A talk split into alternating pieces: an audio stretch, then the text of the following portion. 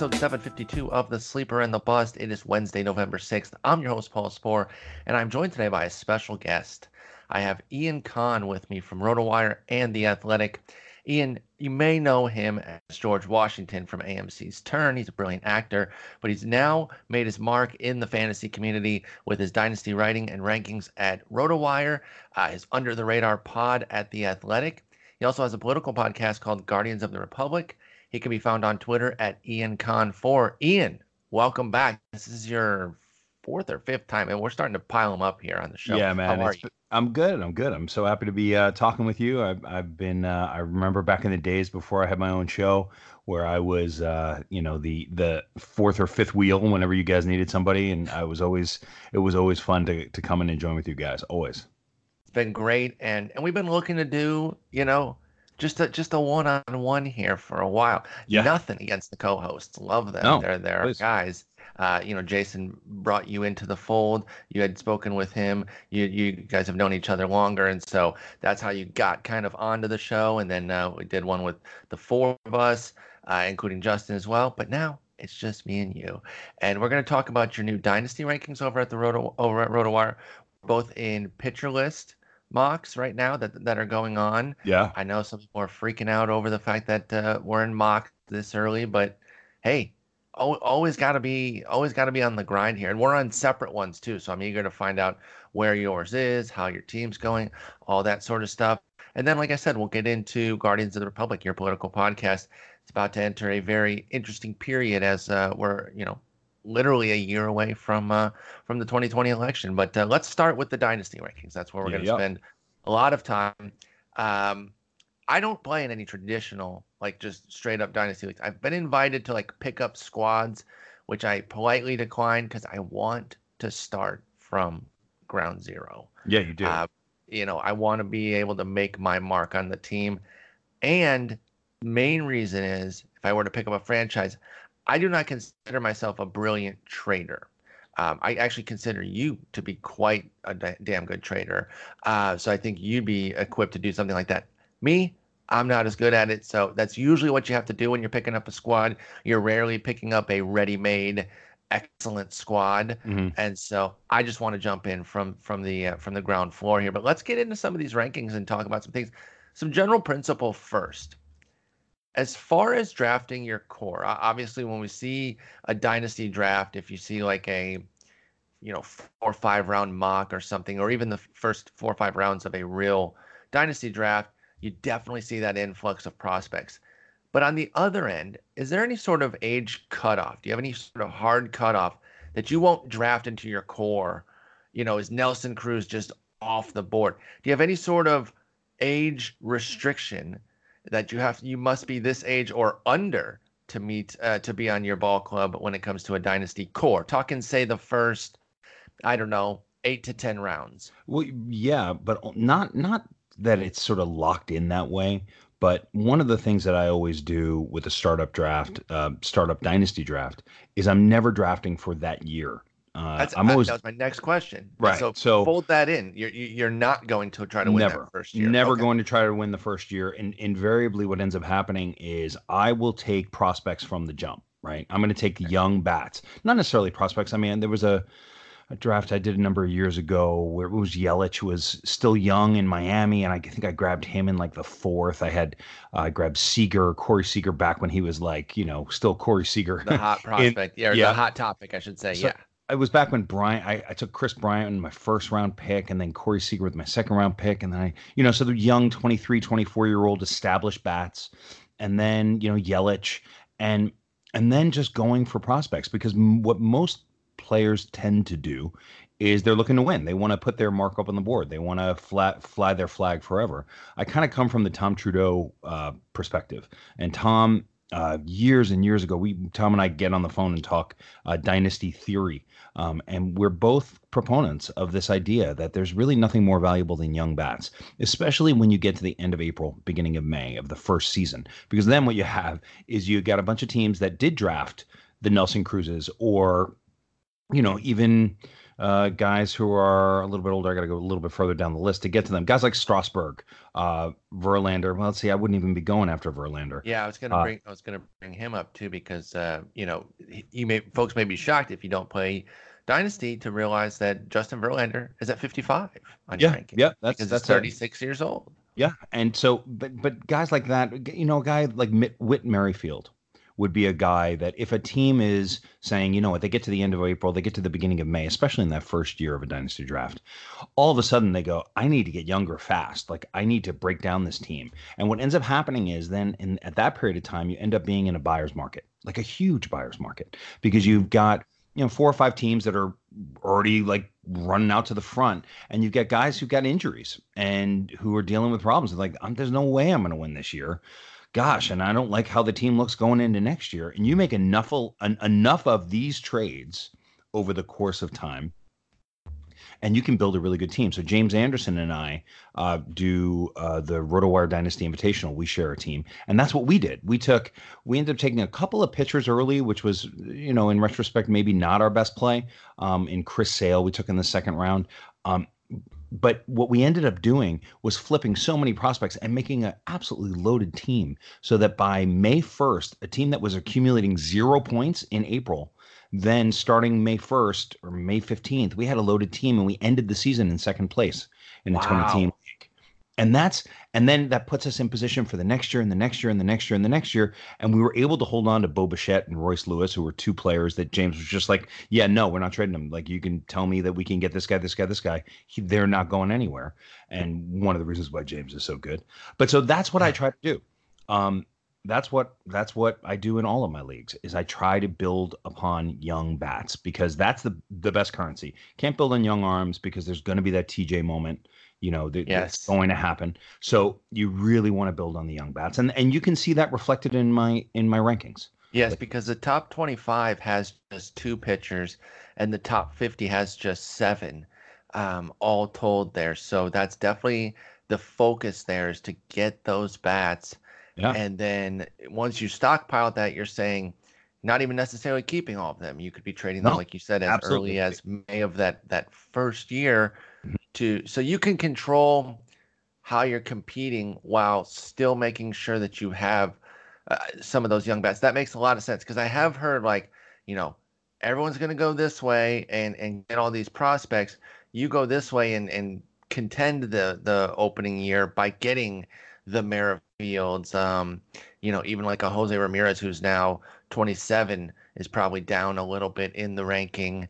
Um, Not because of his age. I, I just am not sure. I'm just not sure. That's it why. is very difficult to, to Yeah. rank him in, in standard redraft, keeper, dynasty, you name it. It is very difficult. I mean, I remember last year I had him going into the season. He he was a top three player the year before in 2018, and I Mhm. just was like, I'm like, I don't like him. Like I just See, don't. I don't like I- him. I had that feeling too. It, this is not a hindsight thing. It's not that I thought he was bad. It's not that I didn't think he should go in the first round.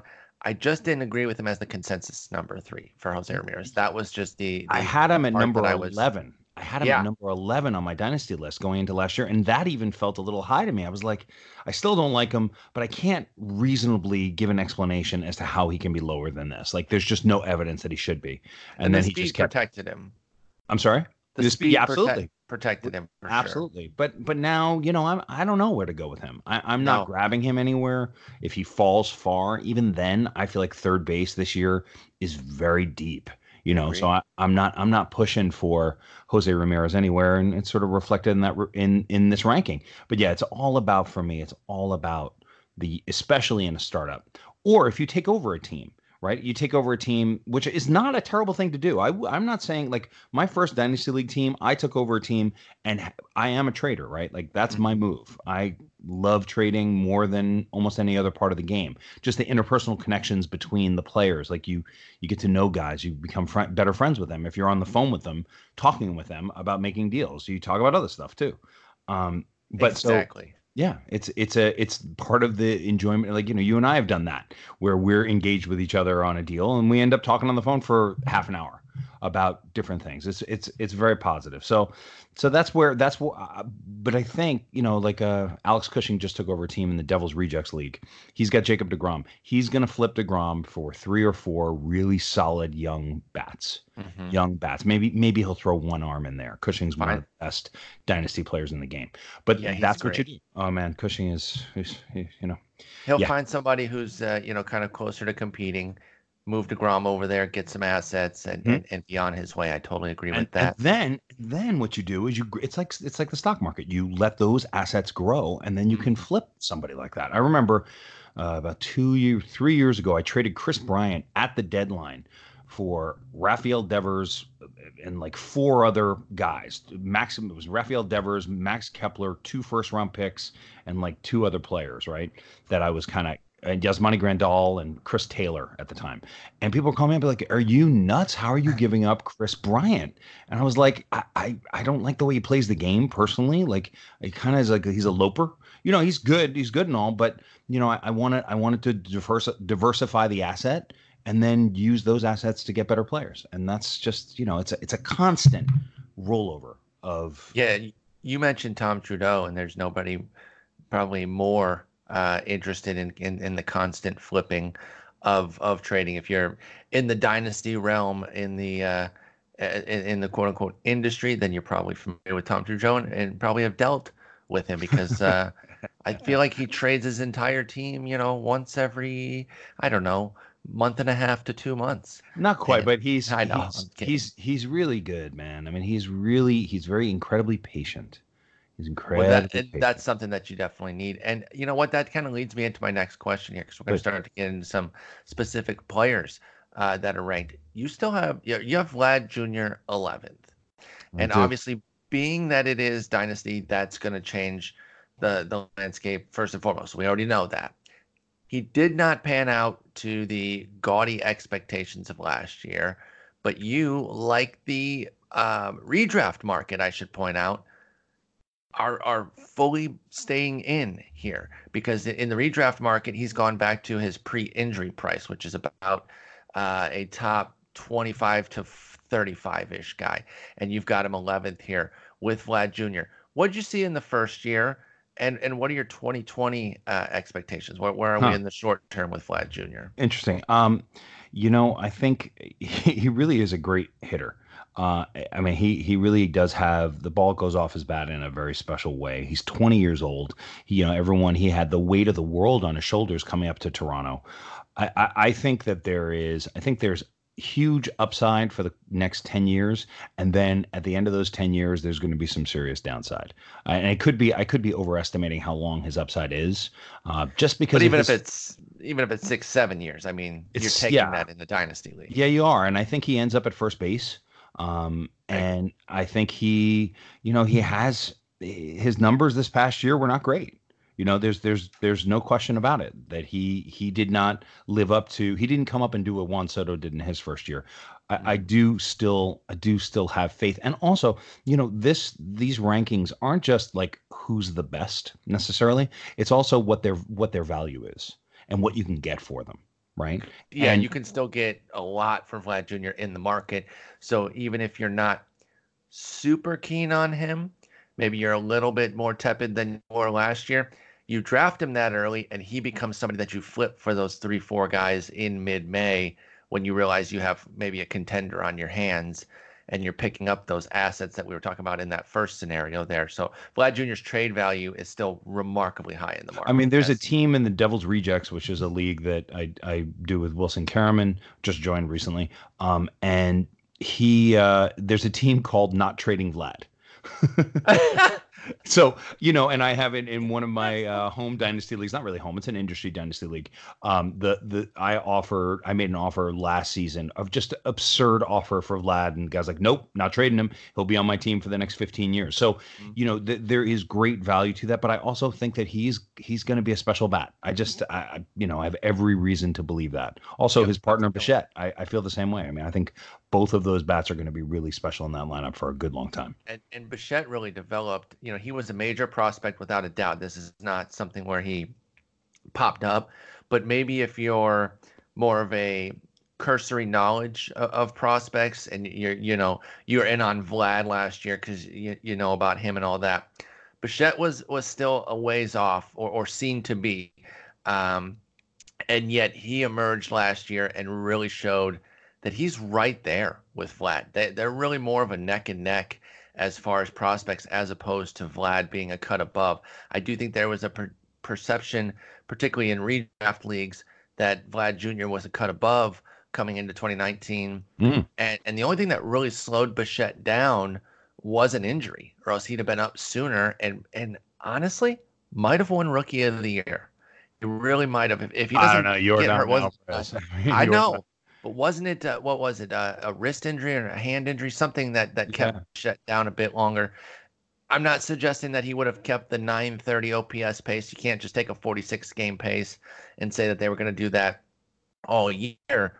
But what if he had? You know, what, Maybe, what if yeah. he had, you know, 400 plate appearances of something in the 900s? Alvarez would find himself with a lot more competition for that award.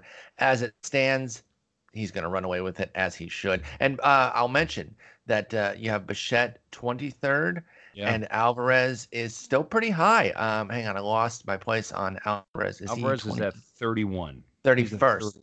31. Yeah. What does his UT only do? And is there any part of extra effect in in Dynasty? I don't know necessarily why there would be. Just asking.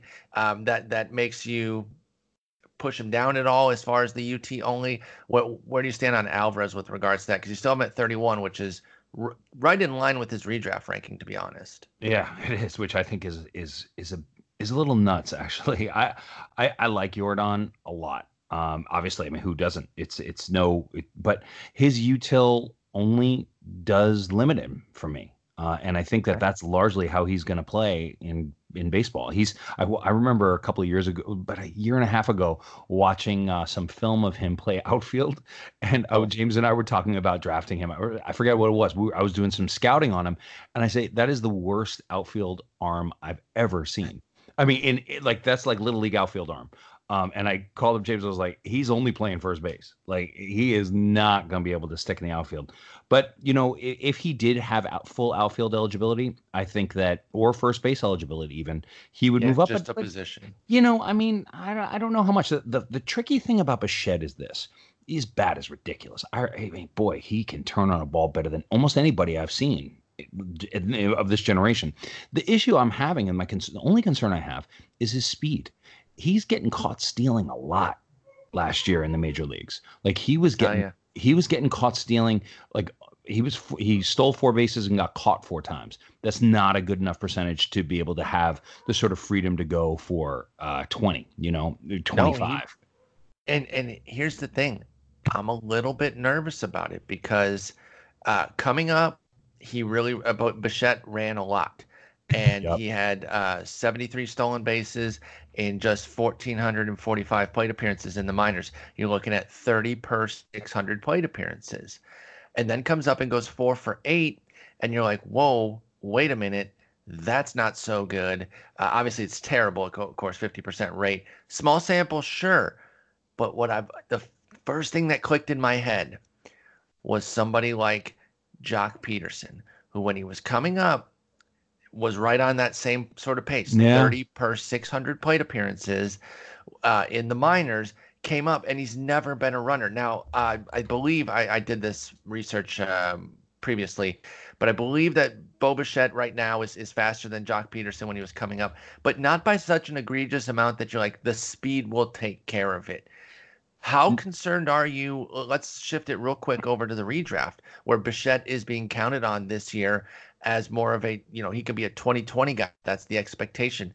How concerned are you about those short term stolen bases that if he doesn't have it and, and show something right away, that Bo Bichette's going to be given a yellow, if not a red light? Yeah, I think he might. I mean, I remember there was one play, I think it was a Yankee game, where he was thrown out by so much, and I just went, whoa, whoa, whoa. he just what? got thrown out by like three feet. And that was fall? the thing that, no, he didn't. And that's the thing that kind of got me going, ooh, this that this might not go the way I thought with Bichette, yeah. right? Um, it, it, was actually my eyes. My eyes try. I, my eyes tell me as much as anything, right? And but at the same time, he's going to improve. I think there are a couple of years where he will. He's going to slow down over time. He'll get bigger, but I think he could hit 35 home runs this year. Yeah, I, I mean, the, the power think, could. I mean, I think he could hit 315. I mean, I think he, he he'll still be super valuable. I and in fact, he fell in one of the I think in the pitcher list draft, and I was like, I was like, ah, oh, should I grab him now? I was like, no, I really want a pitcher now, but I I still think he's going to return tremendous value. That bat is special. It's just special. Yeah, Bichette, Bichette can really hit. So even if the speed isn't necessarily at the top of the scale, and again, um, the the Joc Pederson thing, much faster than than when Joc Pederson came in, uh, the, as far as sprint speed goes for Bichette versus Pederson. But it is something that I, I keep it in the back of my mind because I kept waiting for that Pederson speed to come through. Those stolen bases, they never did. I do still think Bichette's going to be at least a 15 guy this year. But if he's 28 to 30 homers and 15 steals, you're taking that all day long. I want to mm-hmm. move over to somebody whose speed is not questioned at all, and that's Alberto Mondesi. Yeah. However, labrum surgery Mm. plus Mike Matheny, who has ah. not shown a proclivity to run. His Cardinals teams did not run at all. You still have Mondesi at 24. How worried are you about the shoulder? Shoulder a lot. Matheny? Matheny, okay. whatever, man. I mean, you've got you've got you've got the best stolen base guy in the game on your team. I just think he's a terrible manager. So I'm i I I hate to agree with you. I, I don't want to say whatever. He, he uh, mm, I don't disagree. Um, but Mondesi, if healthy, is going to run because it makes your team better, and he's gonna, you know, his success rate is tremendous. Um, it's a huge weapon to have. And in our in our game now, stolen bases are so depressed that to get a guy who can steal you 65 bases in a full season, which may be hard to find a full season out of Mondesi, sure, would, is is immensely helpful. And he's also he's not like a rabbit who's only going to give you that. Like he'll he'll hit you with a little bit of pop. In OBP, that number he would have to go down, right? Sure, have to go down in OBP. But this isn't this is not an OBP list. This is an average list. Uh, I'm not worried about I'm not worried about Matheny. I am worried about the shoulder. Uh, if okay. the shoulder were not the case, he would be higher. How how high? That's that's my question. If he was coming in fully healthy, yeah, gosh, say Mondesi, no no issues, and and finished uh, brilliantly in September. Then we're talking about a top fifteen player, top yeah. fifteen to eighteen player for me. Yeah, just yeah. so I mean, transcendent, and like you said, not a Mallex Smith type. He's giving you some punch, and at the top uh, of the grow. lineup, and that'll grow. That'll grow over time. Yeah, he's, he's very stronger. young. He's oh, very man. young. Yeah, he's he's an exciting player. I'm avoiding him in all redraft right now. Me too. Uh, at his price, he's going around 37, 38. I, I have just, to see some. I, I, gotta I gotta know about the shoulder more. Yeah, it's really gonna be tough. And and it, that's I mean, talk about a valuable piece to have. It's sort of tricky now. In the past, you know, I always want to get like a top speed guy. Like I'm always looking to get Trea Turner and this, mm-hmm. but because shortstop's so deep and outfield is so light. yeah. You know, it's uh I'm I'm finding myself grabbing the best I mean finding finding myself grabbing the best player in the first round, okay? Yeah. Shortstop um, is so filthy deep. It's like so it's insane. It is. It's so deep. It's like, you know, it goes all the it goes so so deep. So it's like, you know, you you can wait. And Mondesi, people are still grabbing him for the upside because you get Mondesi at a good, at a great price. Let's say he falls to the fourth. You get him the end of the fourth round, 48. I'd, I, would i would consider him in that spot just just for the opportunity. I think it was ridiculous they brought him back at the end of the season. I own him in one dynasty league. I traded Kris Bryant for him um, right before the deadline, right before he got hurt. And then when they brought him back in September, I'm like, what are you doing? Like, what are you? Well, and, and, there was like um, no head first sliding or whatever. If you're putting that kind of restriction on somebody who don't let him play, it, yeah, it, you're the Royals too. It's not like you kind of needed him for any sort of playoff push. So with Mondesi, yeah, that that might have been a, a, big error by them. Uh, let's move on. Uh, we are on a little bit of a time crunch, so we want to get to as many players as possible. I got to ask about Shohei Ohtani because um, at the beginning we talked about building foundation via hitters. He's obviously a hybrid player. Showed that he can hit. Uh, showed his amazing talent even this year as like a muted player. Like you know he couldn't really go full full bore, and yet still went 18 and 12 with a 286 average and 848 OPS in just 425 plate appearances. However, back to the mound a bit in in 20 or not a bit but in for plenty in 2020 and you still have 35th though. So how is how is the hybrid of Shohei Ohtani factor into your dynasty rankings when you're when you're trying to build via bats? Or is he another guy whose name value is just so alluring yeah. that you can't get him too low on your ranking? I just I I I, I just have a full on like I'm in love with Shohei Ohtani. Sorry, plane going overhead. Uh, I'm in love with Shohei Ohtani. Um, mm-hmm. I I just love watching him hit. I love watching him pitch. I think he is uh, the most dynamic player in baseball. Uh, just just with his dual ability. I, I'm also sort of building in the idea that eventually these sites are going to let him uh, get stats on both sides because yes. there's just it, it's we've talked I, I, remember talking about this on your show that it's just absurd that he can provide this much value you know holding down one roster spot for the for the anaheim angels and getting you know stats on both sides. I also think, and I, I, I could be wrong, but I have this idea that he could become an everyday DH and then become the closer for the Angels. I, I, I don't disagree with you, and that would be so sick. Because I mean, then you so put him in with Ohtani. You put him in there at you know you you just say all right, we're giving up our DH in the ninth yep. because we're bringing our DH onto the field, which is, uh, you know, not sorry. I have a I have pl- no plane overhead. I got my dog downstairs who's going crazy. Good dog though. Um, Char likes to be featured in, in the show too, so don't, don't worry about it. We're very dog friendly here. Cool, yeah, that's good. I got a good good golden doodle named uh, Big Golden Doodle named Buddy. He's a good dog, but he should stop he should stop doing it. But that's that's my feeling on Ohtani. I I also think you know last year I traded Ohtani with James to Derek Van Riper, and we got back Scherzer and Aaron Hicks, um, which was some sort of indication of his value. And this was before, obviously, before Scherzer. Yeah. That that's such a that, I mean that's such a haul there for Ohtani um, to to get not only a, the premium ace but then also a nice bat in Hicks dealing with his own issues now with Tommy John uh, we'll see where he goes. I want to move on to the top prospect in your rankings. Uh, comes in at uh, 27th, and it's yep. Wander Franco. Argue, you know, pretty well regarded as the number one overall prospect in baseball. You have him 27th. Is he a little bit lower because of how far away he is? He's 18. He's in high A, and he's on a team that you know will slow roast it. Like they they just don't move aggressively with their prospects. Wander Franco at 27. Would you take him a little bit high? Like what would convince you to take him maybe a little bit higher than that? Um, over say I don't know maybe as far as, as early as like 19 to 22 is there anything that would make you want to take Wander Franco even a bit earlier than you have him ranked?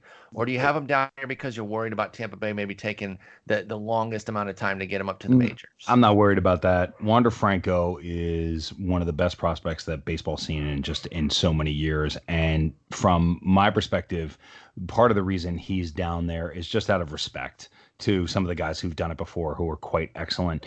Uh, in this new, there's a new prospect 365 draft where James, who was who's running that one alone, came in at 19 and grabbed Wander Franco at 19.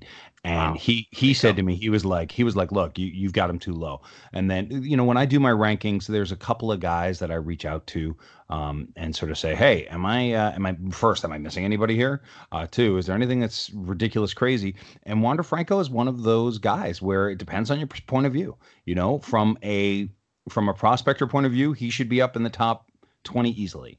And from a guy who's looking to win this year, it's like, why would he even be in your top 50? So it's, you know, it's, it's the back and forth of it. And that's sort of the fun. And you kind of come in the middle, then leaning closer toward the prospect team, but yeah, not because quite. that's where I am.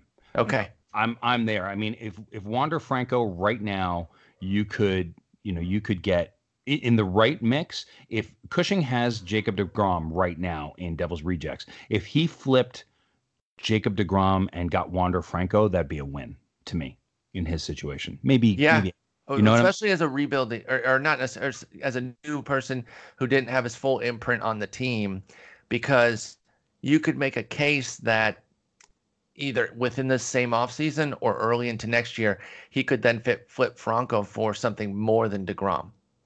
like he could reasonably do that depending on his own trading savvy Absolutely. Uh, so I agree with you. I do think that that would be a, an interesting move. And again, some folks who don't play Dynasty are probably have their eyes bugged out. This is just the different landscape of Dynasty. And somebody like Wander Franco, the number one prospect in baseball by most accounts, um, is going to be heavy in the market, and you're going to have to draft him early if you want him, and uh, and pay a premium price if you want to go out and get him. I do want to move on to Gavin Lux at 37. Yeah. Now, I actually thought he might be a little bit higher. I'm pretty interested in Gavin Lux coming in here. you into thought he'd. Be, you thought he'd be higher. I thought he might be a little bit higher, uh, just because you're a prospect guy, mm-hmm. and and I thought he might leapfrog just a few of the guys that we we see here. Nothing crazy. I don't think I could really get him up, you know, near, uh, you know, at Franco's level, but I'm really intrigued by Lux. 37 is still a very high ranking, and I am curious what you're really seeing for him. Again, I'm going to focus a little bit more short term because I'm a big redrafter. Obviously, the long term aspect, he's only 22. He just put up that amazing season at age 21. So we know the long term factor works well. But Lux is somebody who should be contributing to you this year as well. What can he do at age 22 in his first full season? Is he see this kind of dynamic guy who can be a 30 20? Uh, where does his speed lie as well? Yeah, I'm. You know, I mean, it, that, that's possible. The thing that was so striking to me about Gavin Lux was his ability to control the strike zone. His, you know, chase rate was second only to Alex Bregman, and he was doing that as a 21 year old. It's insane. And it's insane. So, you know, Lux is one of those guys who I'm actually uh, not keen to grab in redraft this year. He because I think people are going to be super hot on him. And with the Dodgers, the thing you always have to keep in mind is there's just so many mouths to feed over there. You know, where's yes. Max Muncy going to play? Where's Cody Bellinger going to play? Where's AJ Pollock going to play? Where's Joc Pederson going to? Well, I don't know. Even Joc Pederson. You know, where where's Verdugo going to play? Where where are they going to get enough at bats? And that's the one concern I have going into this next season. Otherwise, Gavin Lux is a star, and he's been showing it and proving it. Comes up and proves it again. I mean, that's just you know. And, and, so, and you don't have to worry about this short-term issue here in in Dynasty. You you draft the asset and you figure that out. And if it does look like he's getting squeezed a little bit on the playing time end, um, to where he's not quite a a just unmitigated full timer, and your team's competing, you flip him in Dynasty. But in redraft you got to be careful because if you pay that premium and his yeah. at bats are cut a bit and, and he's more of a dead on right. You know, You're dead right. Dead even right. if it's 500 plate appearances, that extra 100 because he's being, you know, eyed as a 600 at bat guy who's mm-hmm. supposed to come in and be the man. But man, I was impressed by Lux. I actually got to see him uh, at uh, at AAA here. Round Rock, uh, Oklahoma City was in town, and even in a game where he didn't he didn't go yard or anything, but that bad of the game. It could have been the coolest thing ever too.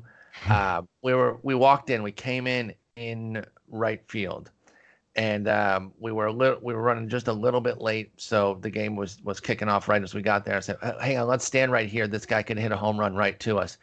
He went to the warning track, and the ball, if he had gone yard, would have landed ten feet in front of us and my girlfriend would have thought I was the coolest for for calling that because I was like, "Hang on, we got because our seats were on the other side." I was like, "Wait, wait, wait, this guy can go yard," and he rips one to the warning track, and I was like, "Oh, so close!" but he ended up getting a few knocks. He just, I mean, he looked like uh, it, he and Kyle Tucker were both in that game, and they had no business being in that game because it was an August uh, AAA game where you're like, "These are two major leaguers." I was very impressed, uh, and so I want to use that actually as a springboard to get into Kyle Tucker and and ask you how you feel about him. He's down at 97. And now that one I did think was low because he's only 22. The mouths to feed issue is, is maybe a similar concern, although I do think that they're going to figure that out. Kyle Tucker has uh, put up a 30 30 year this past season. He seems like somebody who who's very dynamic. You mentioned that outfield above shortstop. So even comparing him to Lux, I thought a, a 60 spot difference was a bit interesting. Hmm. Why do you it's have a, Kyle Tucker down at 97? I just don't like him. Oh, okay. Well, give I mean, us some I, insight into why. I just when I watch him, I, I don't like it. I don't like his swing. Uh, personally, I just I, just look at him and I go, yeah. I mean, I've never owned Kyle Tucker. I've never gone out of my way to own Kyle Tucker. He doesn't have the kind of engine that I like to see on a young player. Um, he's a little bit more like uh, you know, little David Dahlish to me. Um, and really soured on Dahl, by the way. Yeah, no, no, it, that's that's very fair. And but maybe you may, you know, one of the one of the toughest parts about rankings, and you, I'm sure you go through this with your pitching, is you get them out there and then you go, uh, that might be oh, that's not right. Yes, uh, are you kidding gotta, me? I gotta swap that around until so, like three minutes before I actually put it in the table maker, and you Yeah. can't really switch it anymore. Until then, I'm making moves. Yeah. Absolutely. it's and and so you know, and then with 400, you know, I got 400 guys. Yeah. But with what you are saying about Tucker, I, I may have to consider moving him up. I just don't. There's something about him. Something about his swing. It's just a little long, and then he struggles in in the majors. Like he, you know, he can do it in AAA. I'm not suggesting that Tucker's not going to be anything because he wouldn't be in my top 100 if I did. sure. right, yeah, but yeah. yeah. I'm You still not- have him as a pretty. That's still a pretty good ranking to be in the top 100. Yeah, but he's ranking. not. He's not as. Um, I, I'm not as all in on him. At least not yet. But you know that can shift. That can shift. But it's a fair Oh. question for sure. Yeah, so I'll be interested to see where he goes in, in redraft and dynasty coming into this year. I want to ask you about one more guy. We'll get in, and then we'll get into our mocks, and then finish uh, on Guardians. Andrew Benintendi. Yeah. talking about somebody I've soured on. You've got him down at 63, and even that felt a little high to me. I don't know I- what to make of him. I'm trying, Ian, not to overreact to one single season because this was a particularly bad year that he just had after laying a solid foundation the two years before. But what are we looking at here? 13 and 10. Did he did he play injured through some stuff? Like, cause that's what that's what this the stat line from 2019 adds up to Benintendi is that he played through nagging injuries. The one thing we always have to remember, and I, I say it on this show a million times because we cannot forget it. Just because a player's playing does not mean he's 100%. And of course, he only played 138 games, so there was some injury. But you feel like maybe Benintendi was playing hurt even in the midst of those 615 plate appearances? Maybe, and there's another there's another example of a guy that I just kind of wildly s- sway on. Coming into last year, I had him down in the 30s, and people are like, "How can you have him in the 30s?" I'm like, I just don't think. I, I'm not sure what he's going to bring. Mhm. Um, I just don't know that he's going to be the speed guy and the power guy. And I think he, I was shocked that he hit 266. You know, I mean, he's he's not even hitting for average. Average is supposed being- to be his his Yeah, lock. it's supposed to be 310. I mean, you know, you're expecting 310 with 24 home runs and 16 to 17 stolen bases, you know, like a, a, a real kind of Lorenzo Cain style player. I'm not out on him, obviously. Um, but I'm not grabbing him anywhere either. So again, there that might be another rank that you know you're picking out all the all the tough ones. The one I'm curious about is the one that I'm getting some uh, buddies of mine are like, "You're insane." Is Tim Anderson? I have Tim Anderson at 69. I just Nice. I love this player in this format. In OBP, he's down 40 points, 30 Sure. points. Yeah, but yeah. You make you make the format- appropriate adjustment. I mean, I just think to me, Tim Anderson is is undervalued. Uh, so you have folks telling you that it's too high. Way too high. Are you kidding? What is- Really? oh yeah. Oh my goodness, yes. Did they not watching this? So Tim uh, Tim Anderson, I was not a believer. My my shortstop ranking. I should actually take down my 2019 rankings from being so prominent because right now, if you click on rankings, you go to shorts like our positional rankings box. My 2019 ones are still there. My shortstop ranking for him was so bad. He was a guy I was out on, and I thought th- this this year he's going to be exposed, and and we're going to see him. You know, he's not a 2020 guy. The only reason he wasn't a 2020 guy was He health. got hurt. He Yeah. led baseball in batting average at 335. That's what I'm talking about. Yeah, like, where, I- I what would- are we? What are we? What are we? T- what? What are we talking about? I mean, I get that the walk rate is ridiculous, right? He's got 15 Sure. walk with 109 strikeouts. I get all that, but in 500 at bats, he also has 18 home runs, 17 stolen bases, and a 335 batting average. He's he has the pedigree of a top prospect. When he was coming up through the system, everyone was talking about him the whole time. For he sure, comes yeah. in, he struggles, he struggles, but he grows into the game and becomes what I think is you know, I, I I did the magazine mock draft last night and got scooped on Tim Anderson, which was a, a, a frustrating moment. But it was like, all right, well then I guess I got to go get on Med Rosario. But to me, Tim Anderson is is somebody who should be. I want, Let- you know, I want Let's him. mention the 399 BABIP because people are screaming at their phones right now. We know that that won't hold, but you don't need him to be a 335 guy not gonna be valuable. Yeah, He seems like with the power that he showed, again, the 18 homers is down from last year's or from 2018's 20, but it's in 100 fewer plate appearances. So the power was actually up a bit. Is he not a, a, I mean, he looks like he could be a 30 25 or even a 30 30 guy with even a 280 average for Tim Anderson. He Yeah, he really running. brought me around he this year. stopped running after he got hurt. He didn't run as Yes. much. At the beginning of the season, I mean, there's one league I played in the, a, a, the RotoWire Keeper League that he brought me to the front of the 17 team league, which I was able to hold on to. And it was because of uh, Tim Anderson was the guy. I was just like, oh, do it again, do it again, do it again. Like my dog is barking. Just do it He again. went- Nothing you can He do to went stop. 10 him. for 10 in April. And, and so then that tells you what happened with the stolen bases. Yep. Uh, that he only ended up with 17, and so he was he was seven for 12 the rest of the year.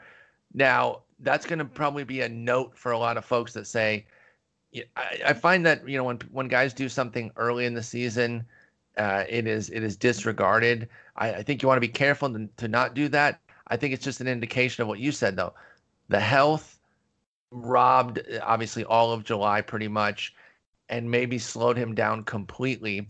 He had one, zero, one, and one stolen base in the last four months for Tim Anderson That's health.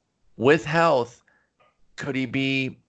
Could it? Could this be a 25 40 type of guy? I mean, maybe I, that that may be a little bit more than than we could hope for, but he's definitely. I, I just think he's an incredibly dynamic player. And uh, my partner on Under the Radar, Nando Di Fino, um, one of my partners with Derek VanRiper, uh, Nando is is is he's just such a huge tools guy, and, and I remember listening back to the CBS show back in like 2012 and listening to Nando talking about these power speed combo guys. For him to then add in this average the way he has, mm-hmm. it just I just I, I think it's coming together. He's 26 years old. He's about to be in his absolute prime.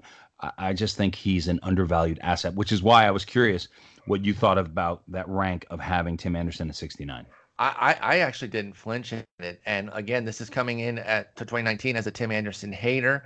Um, and I've been I've been converted a bit because you know another thing that I like is that he scored the 81 runs again in this shortened time frame. It was a career high, and I think this team's going to get better. I think they're going to be aggressive again, and Oh, they're yeah. going to look either in the trade market or nobody's mentioning Anthony Ren- uh, Rendon for them, who they could either then put Moncada at second or Rendon himself at second. They were high on trying to get Machado or Harper last year. They wanted to make a splash. Why wouldn't they try to make a splash Hmm. this year when I think that they're even more they should be even more inclined to say, hey, we do actually I- have something here. I'd rather see them keep Moncada at third, get an ace pitcher, go get Stephen Strasburg, and then wait for that. Madrigal because Madrigal's coming, and Madrigal is a really good young bat in that system. First round pick, top pick, uh, not top pick in the draft. I don't think he was top pick in the draft, but top three pick for the White Sox, and is going to be a really good second baseman. So the only the only issue I have with that, I mean, Rendon is an addition to any team. There's no team that doesn't get better with adding Anthony Rendon. I just think to see Giolito, who I'm a believer in, Yes. and to if Lopez takes the next step, if you add, you're not going to get Gerrit Cole, but you could get Stephen Strasburg. Well, you- see, I, I I mean- don't. Um, yes, they and I think they should go for the ace. I agree. I think both those guys are going to be tough to sway from California. Yeah, and I, I know that the money's going to play, right? We know that the dollar still speaks. CC was never going to play for New York, quote unquote. They put up the money, spent the bulk of his career there in New York, and that's where he made himself, uh, you know, into a, a potential Hall of Famer. Money speaks. sure fire. And, and Chicago's not some podunk two-bit Yeah, town. And you're right, and that's not something I was thinking about. To your point, the the fact is that last year they were looking to spend the money. This team's Yeah. going to be good. You and know, so th- I, mean, like that for Anderson, by the way. And that, so that that was the one reason I wanted to bring that up because he again regress the average. I'm fine with that. 335 is not happening. he's not going to hit it's not- But give me 280, 275 even with the power speed here, and 100 runs I think is coming. That's the key point. And runs are always, always, always underestimated. So no, I'm I'm with this Tim Anderson rank here. I like it. There's a few other prospects I did kind of want to talk about, but we are pressed for time here. So I want to uh, dive into the PL mocks and give some time to talk about uh, the two podcasts that you do do with the Under the Radar and Guardians of the Republic. So let's get into the mocks quickly. First off, um, you're in one of the pitcher list mocks, as am I. cool. Where are fun. you guys in your league right we now? are now in the seventh round, so Yeah, we're I like we were lagging. We're in the fourth. What? Yeah. we got we we actually got a late start because of me. I was Oh. out and about. No, no, no, and I we got like a two hour, and everyone and then Nick's like, Does it, who has Ian's number? And It hasn't hurt you though, because No, we uh, again, you guys are three rounds ahead of Nick's league. Oh, are we really? All right, That- yeah, I all mean, right. he's, he's Oh, in yeah. my league. He's and in your we're, league. we're we're we're not even through the fourth round. We've got three more picks in the fourth. We need to pick up the pace, and we have a darn good group of folks here. I just think that we're we're just a little bit behind on time here. Once we get going, get like a three four round day, maybe not four round, that's aggressive, but like a two to three round day, we can kind of catch back up. So you're seven in. What pick Yep. do you have? These are 12 team mocks. You can follow along on pitcherlist.com um, and on Twitter and stuff. What pick did you get? I got pick number six. Okay. Where so- where do you want to be right now? In, in early, Well, uh, you know, in- do you want to be at the top or, or bottom or middle? For now, I mean, if, if you can get it uh, in the magazine mock I did last night for Peter Kreutzer's magazine that uh, Tim McLeod invited me in to do, I got the third pick, which is about as good as you can get. Because then you're the best I pick, I think. you know, I mean, you're you're. I was like, hey, look, I, I was like, I, I don't care. Like, I just don't You just care. take whoever they leave you. Yep, Clay Link went. Oh, I don't know if I'm supposed to talk about it, but a three. Trout fell to me a three, and so I was like, all right, well, there you go. Uh, but in the it, so to me, three is the best spot to be in right now. I got Mm. six, and I was really like, you know, I didn't really want to take Trea Turner, which I I've been for the last couple of years, like really getting Trea Turner because I want that speed. I want that speed. But um, Turner went four to Zimmerman. Oh, Uh, you didn't even have a chance to get him. No, and then Cody Bellinger went five, and so I Yep. took Betts at six. So I took Betts at four. Bellinger went five, and Eno took Trea Turner. Once you said Turner, I thought you got him, and I was going to say he went six in both. So it was the same six, just a different order Same six, league. slightly different. Four and six were swapped. I then like prayed and waited for Freddie Freeman to come back to me at um 18 Mhm. or 19, and he did. And I got Freeman Okay. at 19. And then I was like, and everyone's taking pictures and stuff. But to me, the pitching value is later. To me, the pitching value is later. I Uh, agree. I do like a foundational arm, though. Well, you, you I'll let you be the judge if if I found it. Um, so Freeman went. Uh, I got Freeman there. Then JD Martinez fell to me, and I was really deciding between. I I was like, I want Harper, and I never want Harper, but I do want Harper this year because I think Girardi is going to be a really good manager for him. And JD Martinez in that ballpark and another year of comfort, and he's got it. He'll have a chip on his shoulder because his team just won the World Series. So I, I got I'm getting Harper in different spots, but JD Martinez fell to me. I'm like, how do I turn down JD Martinez staying in Boston? Yeah, you can't. And then here was where the tricky one. I did not understand the format like a dumbass. That's me, Ian Kahn, dumbass. Because I was 23 players. I was like, all right, we're doing, you know, 14 and 9. And then Clay Link posted on Twitter about how there's only 10 position players and nine pitchers. And I went, yes. whoa, whoa, what? I'm sorry. The head to, It's a head to head draft. 10, 10 and 9. So I didn't realize that till after I made my Charlie Blackmon pick because I got Betts, Freeman, JD Martinez, and Charlie Blackmon. So your outfielder loaded, but those outfielders are insane. Right, exactly. And uh, I'm gonna need to find some speed though because it's head to head. I might just punt that a little bit. Um, Exactly. and and I've got you know I've got the number four ranked outfielder or five fifth ranked outfielder, ninth ranked outfielder, and like the eleventh ranked outfielder, and the first ranked first baseman. So that's Yeah, what my focus gross. was. Second base, you know, I was worried about second base, but then realizing there's no middle infielders, just the second baseman. You only need there's only like you only need twelve, and there's twelve. There's guys that I like, even if we're Yep. going Gavin Lux or we're going you know, towards the, you know, Biggio even. You know, And- that's a good point, and I didn't think about the middle part because I did jump, and I'll, I'll get to my team in a moment. I, I did jump on second base, but I think you'll, I think you'll like who I took. So, um, Uh, who well- is your top arm then, and where did you get him? Um, so in the fifth, the middle of the fifth, I got Luis Castillo. Oh yeah. I oh, know. I'm I'm here for that. I'm here for Okay, that. so you still you still got a premium guy then. I absolutely. And You're I got almost making me regret what I did. Jeez. and then I got Giolito in the next round. Okay, come on. I got And then- Snell and Severino. I had to pay second and fourth round picks. So That's not fair. That I, I've got I messed Castillo up. and and then I'm coming around. There's one Bobby Sylvester picks, and then it's my pick, and I will be taking Tyler Glasnow. I'm pretty sure. Oh man. so yeah, you- Glass you still there, not- yeah, you, there's you, Glasnow, or Brandon Woodruff will be my next pick. I, I love I love both. Um, I've Yeah. come around. Well, I, I shouldn't say I love Glasnow, but I've come around on him. I, I dislike him. I understand the the interest now, and I, I've seen the light. This well, I don't even say it like that. Like he was always this good. He improved, Oh, and, and that's what I. I needed to see it from Glass. Now I wasn't betting on the come the way other folks were. I wanted to see it. he showed it. So I'm Oh, in on the glass. now. I think you did great with your pitching, though. Yeah, you you quote unquote waited, but no, your pitching's great. Uh, like I said, we're only four rounds in. I have the four pick. I went Betts. Came back with Snell, wanted to get that foundational arm. Now wish I would have taken Rendon because he was still available. Came back in the third round, and I think I jumped him a little bit over his AP, but I took Gleyber Torres. And maybe I I, was just that. influenced by October, but No, I think he's nasty.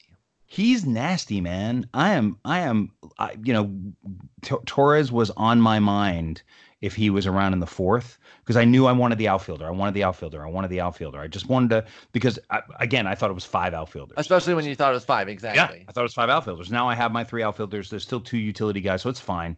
You know, I and it, it's actually going to work out okay um, because I have real premium outfield, premium first base, and the pitching is still sticking around. So Yeah, it really is. You're you're setting your team up nicely, and and, and we'll have updates on on those drafts. Um, Jeff Zimmerman's in yours, you said. Yep. Jeff Um, Zimmerman, some great Gianella, Brent Hershey, uh, Bob Sylvester. I mean, just Oh, some some That's great. another Shark Tank right there. Jeez. Well, I mean, you know, he kind of had his pick, right? I mean, Modica, Cross, Caps, uh, Chris Welsh, um, no, Chris Blessing, sorry, from Baseball HQ, Ben Palmer, uh, Bat Flip Crazy. I don't even know. I don't know who that is. that's, that's Toby. Um, his Oh, name's okay. Toby, and met him at, at the Arizona Fall League. Great guy, great guy. So you're you're, not you're in a able to- tough league. Yeah, no, but you're in a tough league. I mean, who's in your league right there? Well, yeah, it is. Um, Vlad Sedler, Nick Pollack, Scott Pianowski, uh, Chris Towers, Eno, DVR, Craig Mish, Jeff Erickson, Steve Gardner, DJ Short, and Clay Link. so, very, yeah. very crazy So draft. There you go. I mean, I, I mean, think you're that- not finding rollover drafts in in uh, industry leagues. That's the simple fact is is is that you're not getting away with anything like that. So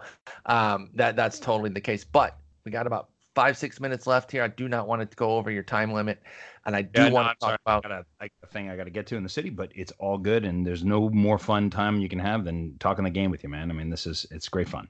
I appreciate you being on. Let's close talking quickly about the pods that you're on.